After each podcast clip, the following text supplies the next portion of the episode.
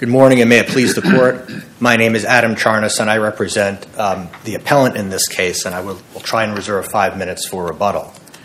This appeal presents two issues. The first issue is whether DirecTV's successive removal of the case from state court was proper, and the second issue was, assuming that the district court had jurisdiction, whether it correctly abstained under the comity doctrine.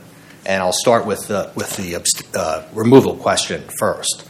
Um, that's been decided. This case is in federal court.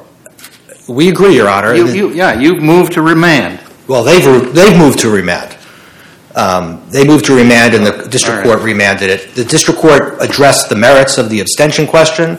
So at oh, least, yeah. at least implicitly, the district All court. Right. I got it. Okay, thank you. At least implicitly, the district court rejected the argument that the second removal was improper. Um, and, and, we think that rejection was, was proper, was appropriate.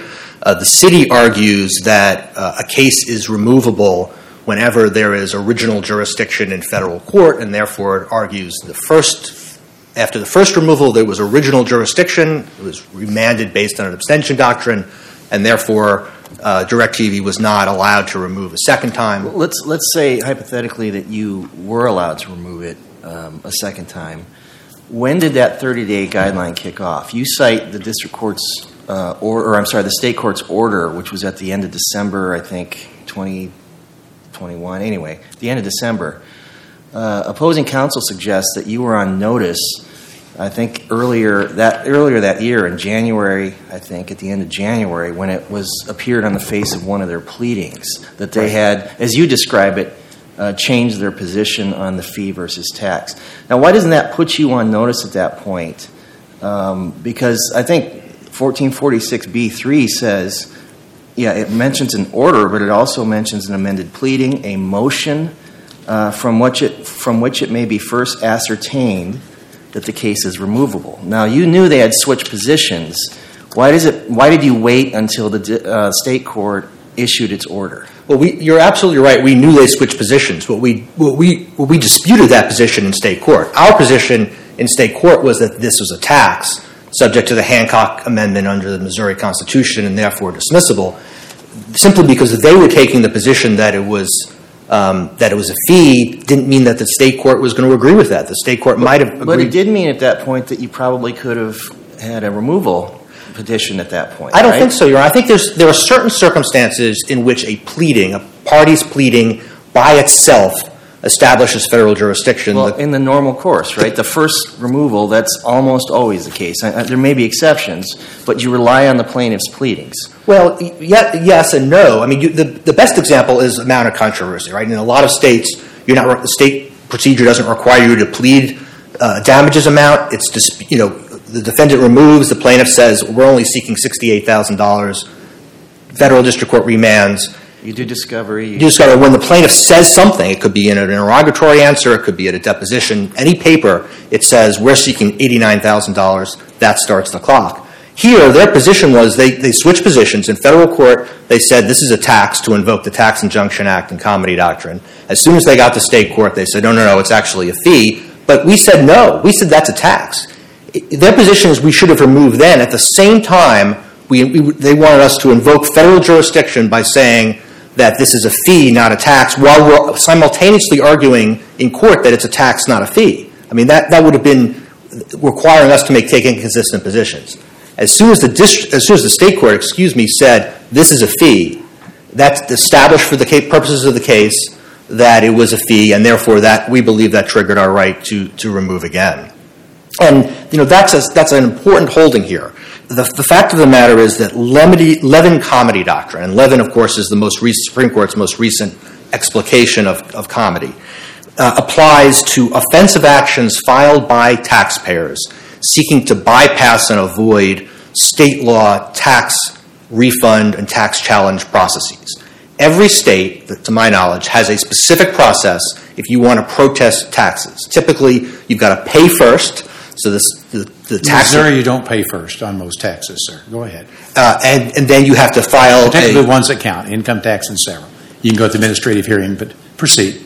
Well, um, well, well, you're, you're imputing your view of what the Supreme Court thinks is important on this comity doctrine for, as opposed to what they've said about it. The, that whether revenue is more important than all this procedural stuff. Well, I think, well, first of all, Judge Benton, I, we're relying on um, Missouri Statute 139.031, which does say that. That's the catch-all, yeah. Right. Yeah. Um, but, but there is a set procedure. You have to file a protest, and then you can go to state court. Other states, as, as Your Honor alluded to, have much more intricate requirements. For example, in Maryland, you've got to pay, you've got to file a protest, you've got to ask for a refund from the commissioner, tax commissioner, then you've got to go to tax court. But as Judge Loken said, that's only one aspect of the Supreme Court's holding. The other is interference with revenue, right? Well, I think that's, I, our view, the, Supreme Court has mentioned that, that is correct, but it's in the context of, of a tax. And it cannot possibly be that any lawsuit that. Does, Levin specifically say our holding is limited to taxes? Um, it doesn't, no, it does not specifically say that. What it does say is, and this is the very first paragraph of Levin, it says, "The comity doctrine applicable in state taxation cases restrains federal courts from entertaining claims for relief that risk disrupting state tax administration." This is not a state taxation case. It's a fee, as they've argued. You, you don't the- think we could bring out some dic- dicta, don't holding or dicta explanation, focusing on the revenue, the importance of inter, of state revenue issues and who should decide that? There, there is language, I will agree, uh, Not only in Levin, but in lots of places. well, yes, but that's, they're all in the context of Well, uh, but put that aside, just take my, my, my word for what the Supreme Court cares about. Well- That's, that's your argument. No, Your Honor, we're, we're focusing on the language of Levin. And Levin focuses repeatedly as a You know how many times the court has told us be- beware of taking our dicta as gospel? Well, I'm not relying on the dicta. I'm relying on the, on the You holding just of the case. language, and you agreed that it wasn't the holding. So what was it? It wasn't dicta, oh no, it was just language. No, I, I, I, I, I, I said there was no specific holding by the Supreme Court where the Supreme Court said this doesn't apply to fees, it just applies to taxes. Every Supreme Court case, uh, with possible exception of the Boise Artesian case, which I'll, I'll get to in a Oh, moment. Yeah, that was ancient history, right? I read that, yeah, that's pretty significant. Yeah, but I think that I case. don't, I don't think, that- I don't think the principle there has gone away. No, Your Honor, but I think Boise was a different case. There was a pending state court action filed by the city, a collection action. you can always distinguish cases factually, that's easy. Well, I don't think it's factually, I think it's legally. The fact of the matter is what the Supreme Court That's the mentioned. question. Pardon, Your Honor? That's the question. Right. And I just suggested, I don't think, I don't think it's, the, I'll just point out, Your Honor, the Supreme Court focused in Boise on that pending action. And it said that the def- two things of, of note, I think, here.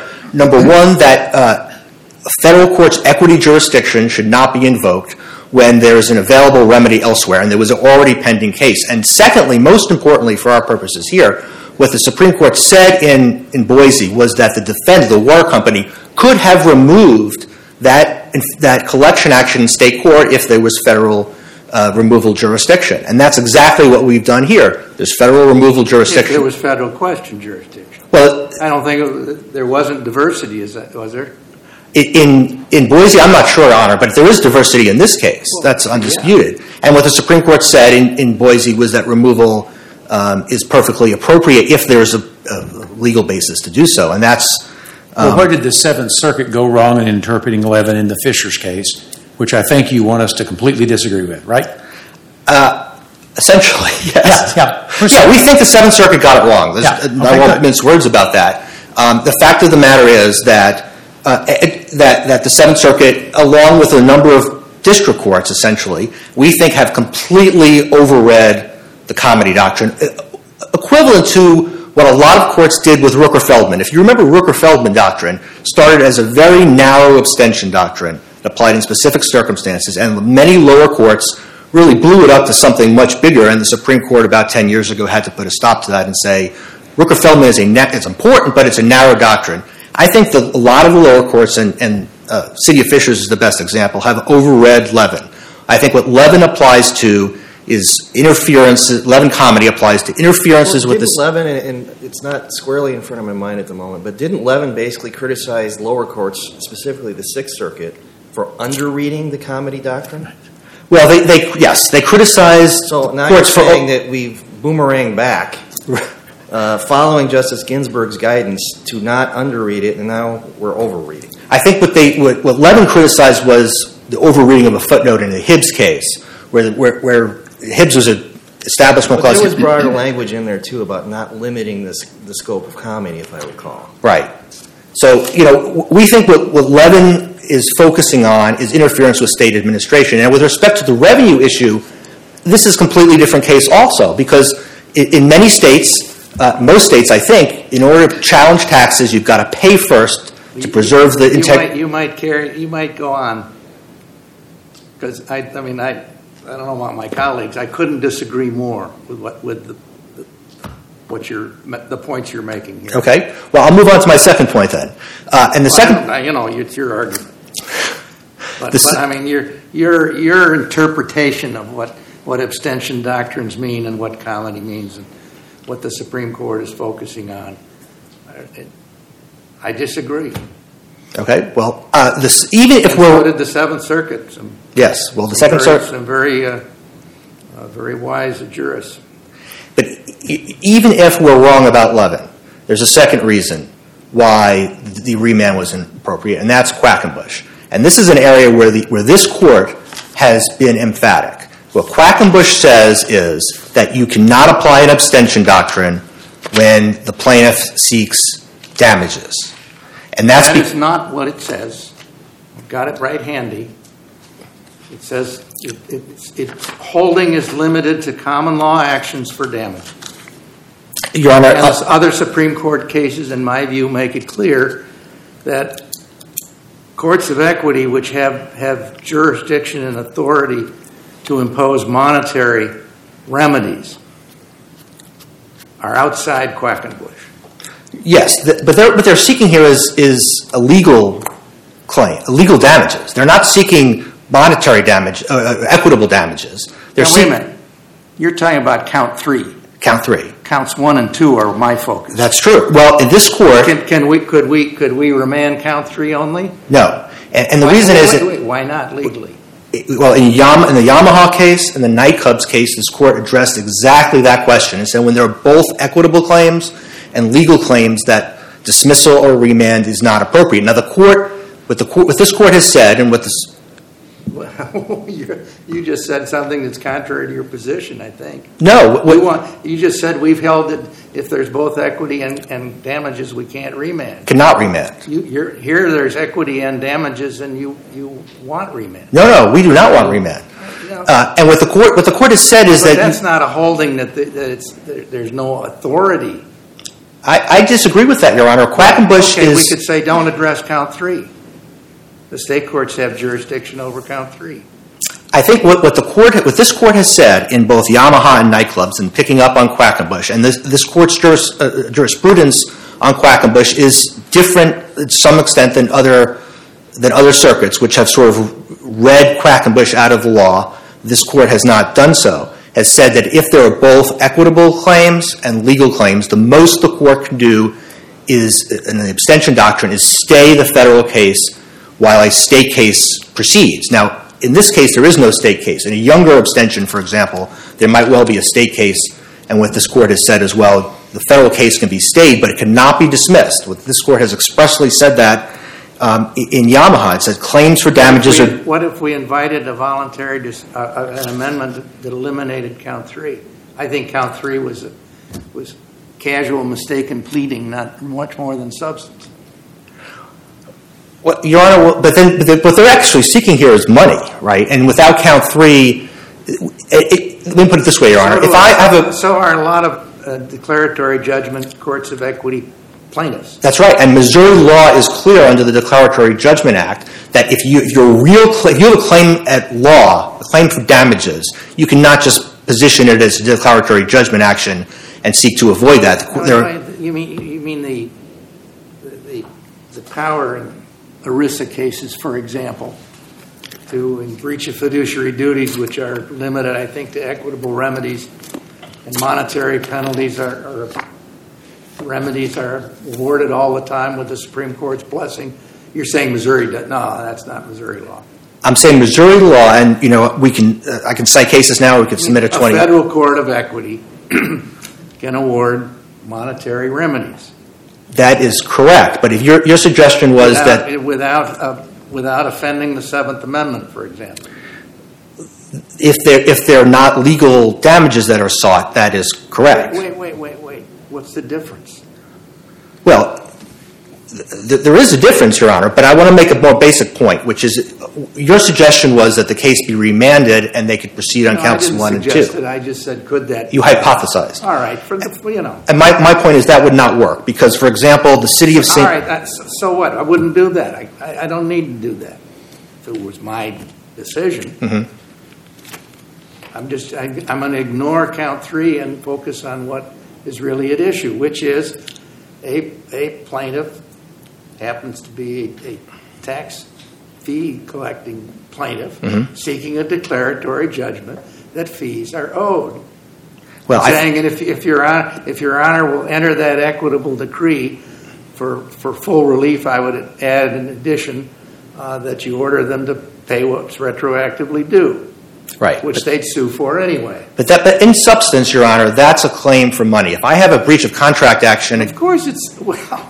if I have a breach of contract action against you for, for damages, it's not a real declaratory judgment if that's all I plead. Well, you, you, if there's an adequate remedy at law, you're supposed to plead that. Well, you, we, we should be back in the 18th century arguing in England for whether it's uh, whether it goes to the king's courts or the uh, uh, parliament. Well, in, in determining whether a, a monetary claim is uh, is legal or equitable, the, the courts do look at those questions. But I'll, but I'll, let's- But you know, Quackenbush didn't draw that distinction. well, Quacken, I think what Quackenbush said, and what this court has said following it, is that if the plaintiff is seeking money, that a dismissal or abstention is not appropriate. And I'll reserve. Now wait a minute. I'm gonna I'm gonna read it to you, and maybe Yes. I'm wrong. Maybe I'm remembering it wrong, because the holding is quite clear.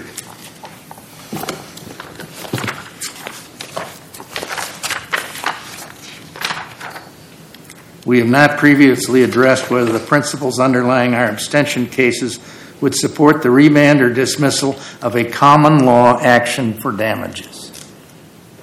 There is no common law action for damages in this case. Well, Your Honor, I, I would refer to different language, which is uh, page 721 of the opinion. The court said, We have thus held that in cases where the relief being sought is equitable in nature or otherwise discretionary, federal courts not only have the power to stay the actions based on abstention, but also in otherwise appropriate circumstances decline to exercise jurisdiction, dot, dot, dot. By, by contrast, we have held that when federal courts may stay actions for damages based on abstention principles, we have not held that these principles support outright dismissal or, I'm or obviously referring back to their common law action for damages. Well, Your Honor, I haven't seen any cases in the Supreme Court or this court that suggest that it's that statutory actions for damages. And of course, this is not a statutory. I've seen a lot of avoiding of Quackenbush, which was a, which was a nightmare when it was written. Well, there is a lot of avoiding of that. I mean, would suggest that's improper. But I want to make the point. Rather than avoid it, you just, you just limit it to what it holds. This is not a statutory action for damages. The statute does not give them a cause of action. That's an issue for another day, not this court. But we think it, you know, it's not a question where they were invoking a cause of action in the statute. And Okay, with I that, I I'll understand your position. thank you. I'll reserve the balance of my time.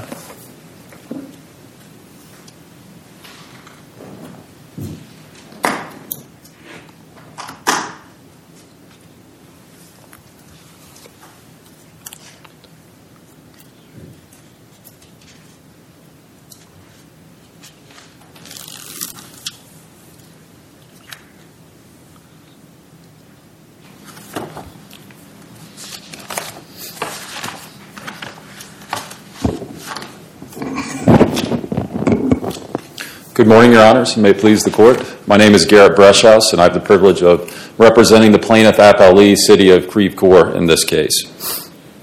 So this case, as we heard, asks whether DirecTV and other companies should be paying a gross receipts fee under Missouri's Video, Video Services Provider Act, an act that no court, other than the state court on the motion to dismiss in this case, has ever interpreted.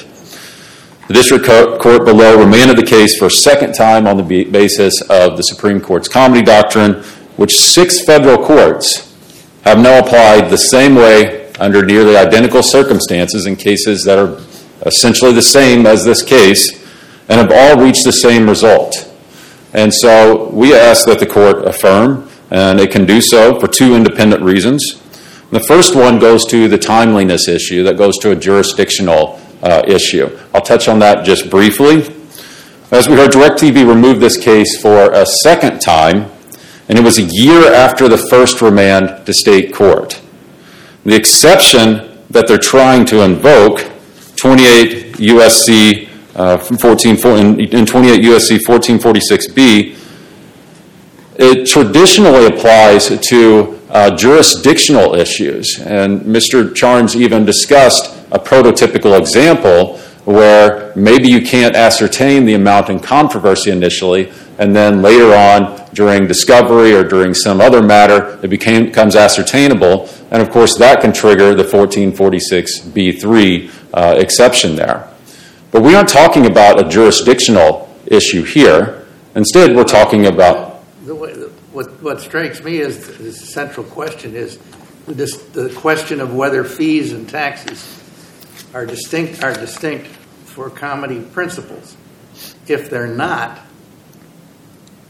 then it was an untimely removal, right? Is that is that your argument? Forget law the case and everything else. Your Honor, that's how the district court approached it, and I think that is one way to look at it. We look at it slightly different because the way we look at it is the first, the district court's first order had nothing to do with that tax versus fee distinction. Well, Mr. Charnes says That's that they didn't raise it, probably.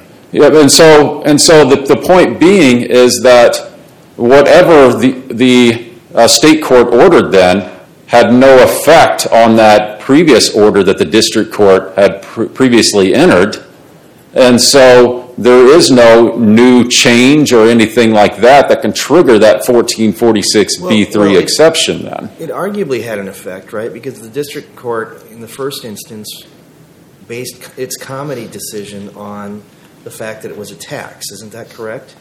I, I don't read the opinion uh, that, that clearly. It seems more to me when I reread the opinion multiple times the last few days is that he assumed that the tax fee distinction didn't matter. And you know, if, when you look at when, when we look at how we made the argument, uh, the first Which order? The, the, fir- the first one? the first one, yes, So the fee tax issue was it, was there in the first? It was. We briefed it the way we briefed it is we briefed the tax issue under the Tax Injunction Act because the Tax Injunction Act, of course, as its name implies, uh, involves taxes. But we didn't make that tax fee distinction in our briefing the first time around because we've always taken the position that the tax fee issue doesn't matter for purposes of comity because comity is this. What you argued doesn't matter. It's what they argued. I don't, I don't understand why you're making this so hard. Uh, You're, you're going out of your way to take the most convoluted approach to the procedural question. Yeah, Your, Honor, I, think the reason that we, we are arguing it is because we do view this as a jurisdictional thing, and so you it's don't not even. an issue. You're just. I said what I thought the issue was, and no, no, no, that's not it at all.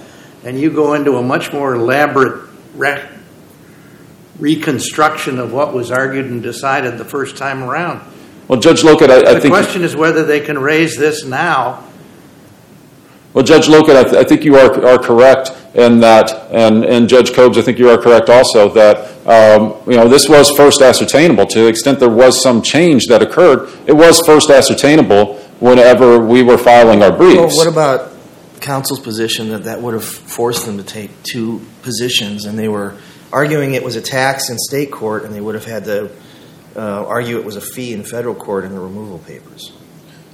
So, yeah, I, I think there are two answers answers to that question. First, I think part it partly goes back to the uh, district court's first order that didn't really make that distinct tax versus fee distinction. It didn't uh, it didn't turn on that. I guess I'll, also- have to, I'll have to reread it because my interpret my recollection at least was that the tax determination was slightly more important, but but I'll go back and look at it. Yeah, but I think the the other thing to keep in mind is that you know, to the extent that they thought that we changed position, then you know that's us revealing our position, and so you know that put them on notice of, of what the position is.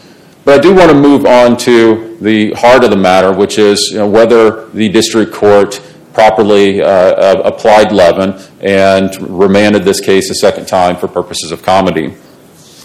And I think that there's a, an important thing to point out, as the, the briefing said this, and Mr. Charn said this again, uh, they try to portray comity as being limited to, as, as Mr. Charn said today, offensive actions by taxpayers. That's essentially exactly what some courts had held in the wake of the Hibbs decision uh, because of a footnote in, in Hibbs, the Supreme Court Hibbs decision. And so the Sixth Circuit, the Seventh Circuit, several other cases were started holding that that's what comity was limited to. And so some courts explicitly said that comity couldn't apply when an action was increasing the state's coffers, that it was limited to, again, offensive actions by taxpayers. But Levin overturned all of those cases. And Levin said that courts were misreading that footnote from Hibbs. And that's the answer, really the answer to this case. Levin then instructed courts that whenever you have a matter that uh, has the right recipe, as this case does, where it's not only just touching on the fiscal affairs of local governments, but it's also involving a statute that's never been construed by any court except for the state court on the motion to dismiss.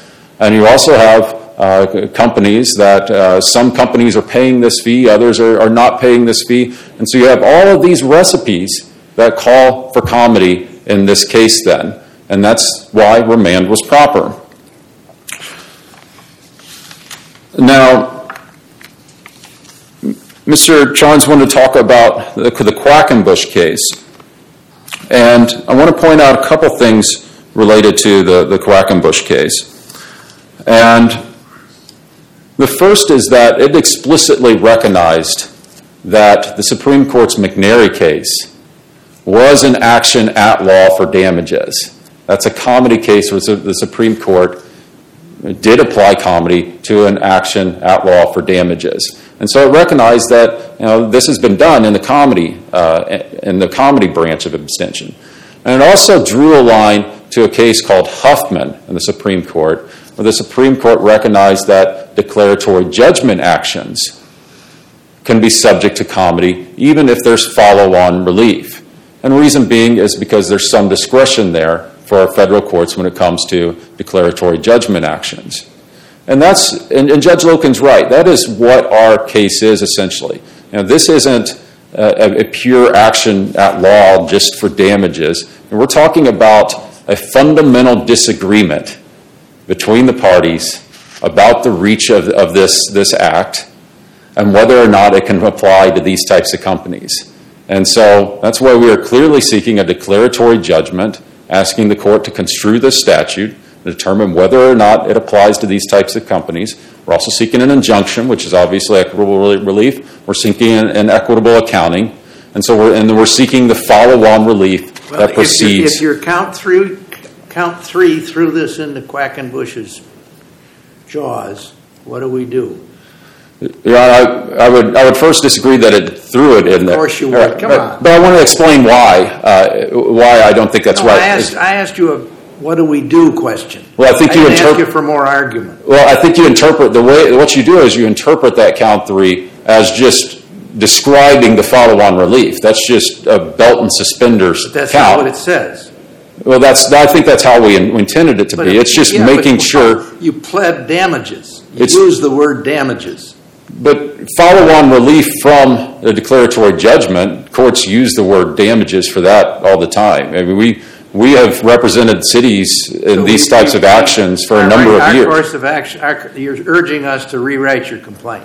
We're not urging you to rewrite the complaint. What we're saying is that type of follow-on relief where we're just Give me a belt and case, give me a case where a court has said, oh, well, they didn't really mean it, and, and rejected Quackenbush's uh, otherwise controlling. Well, what I can give you is I can give you the McNary case, which Quackenbush recognized was a case about damages.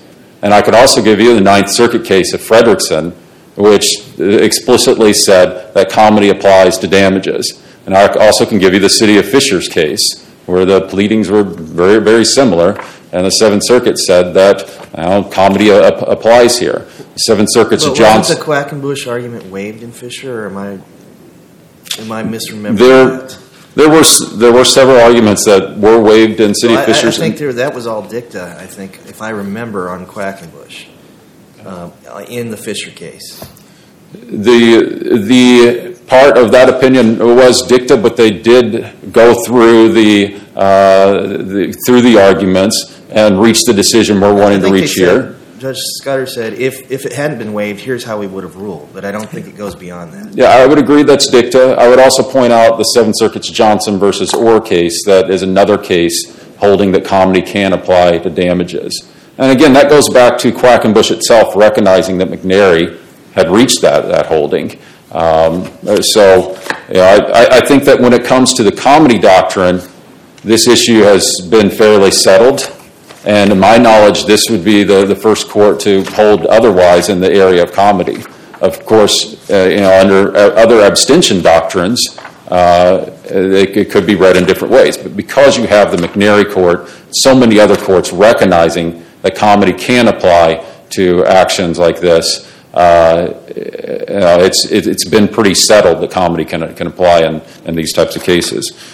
And so really, you know, the, what this goes back to then is the court had the legal authority to apply comity, and it's just a matter of whether, the, whether she abused her discretion.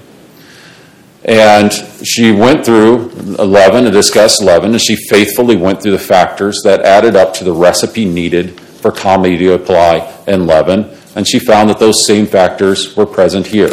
Just like the city of Fishers has done, just like a Georgia federal court has decided now, just like a Louisiana federal court has decided now, just like an Illinois federal court has decided now, and just like an Indiana federal court has decided as, now as well, that these are the types of cases where comity should apply.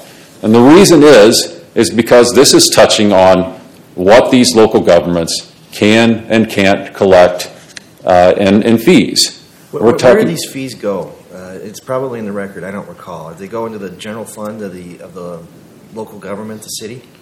Yeah, Your Honor, that's still something that, uh, that- that needed to come out in, in discovery to, to be clear, uh, whether it's completely tied to right-of-way usage, but generally speaking, uh, they go to, to the, the general fund.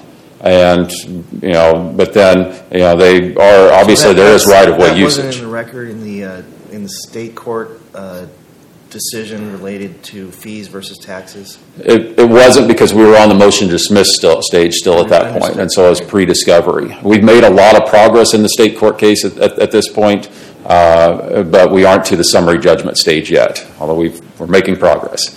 Um, but the, the, the point being, though, yeah, this, these, these, these fees, uh, it, it does go to what the local governments can receive. And comity is a recognition that because of federalism, because we're in a government that recognizes dual sovereignties, that we have to be very careful when we're talking about a federal court telling the local governments what they can and can't collect because it's their very lifeblood.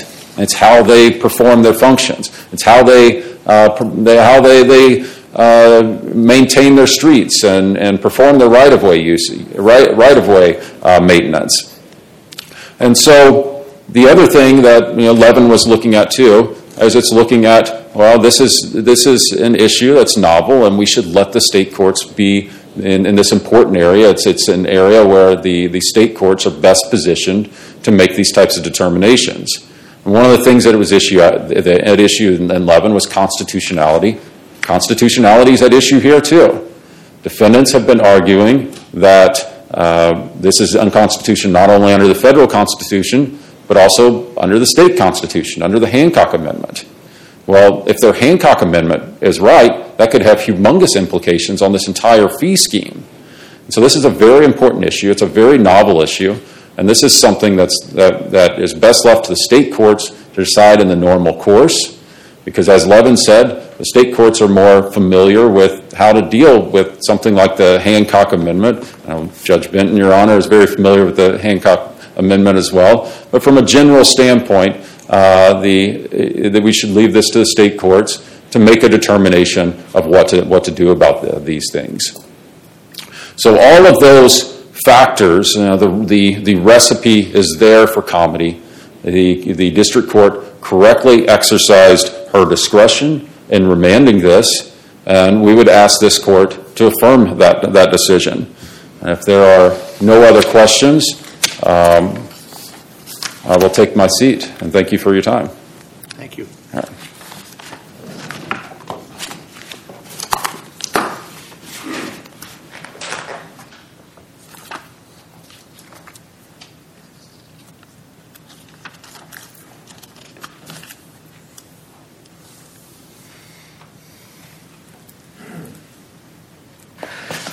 I'm going to try and make two quick points. The first is with respect to Quackenbush, I'd refer uh, the court to this court's Yamaha case, where it talks about damages writ large. It does not limit uh, the Quackenbush principle to uh, common law damages.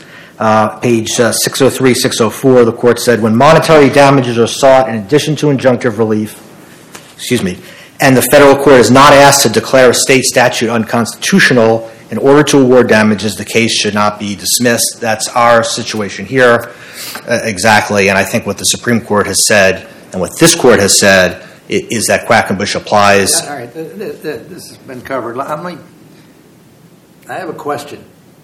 If, if your proposition that comity is, is a removability ascertainable, ascertainability question, if we disagree with that, that's the end of the, that's the end of the case, isn't it? If I understand your question, I think, I think that if you agree with their, with the city's position that removability means there's federal question jurisdiction, then, then yes, because abstention occurs only when there is federal question jurisdiction. So if I'm understanding no, your. No, no, well, no, no, no, that's not, that's not, this is hard to articulate, and I, that's why I wanted to try, try it with you again. You- as I understand your argument, it's that, that um, under, under 1446D, uh, removability is, is linked with remandability, and case law, as you read it, has said that abstention is a, a removability issue as opposed to a, a, um, well, I mean, there's diverse, there's whatever. So Right. if- If, you're wrong about that, if, if abstention is simply a, a, a defense to remand, then this appeal is over because this is, this was not a timely removal, right? I think I did, I, I'm not sure I'm following your question, but I think I disagree with you.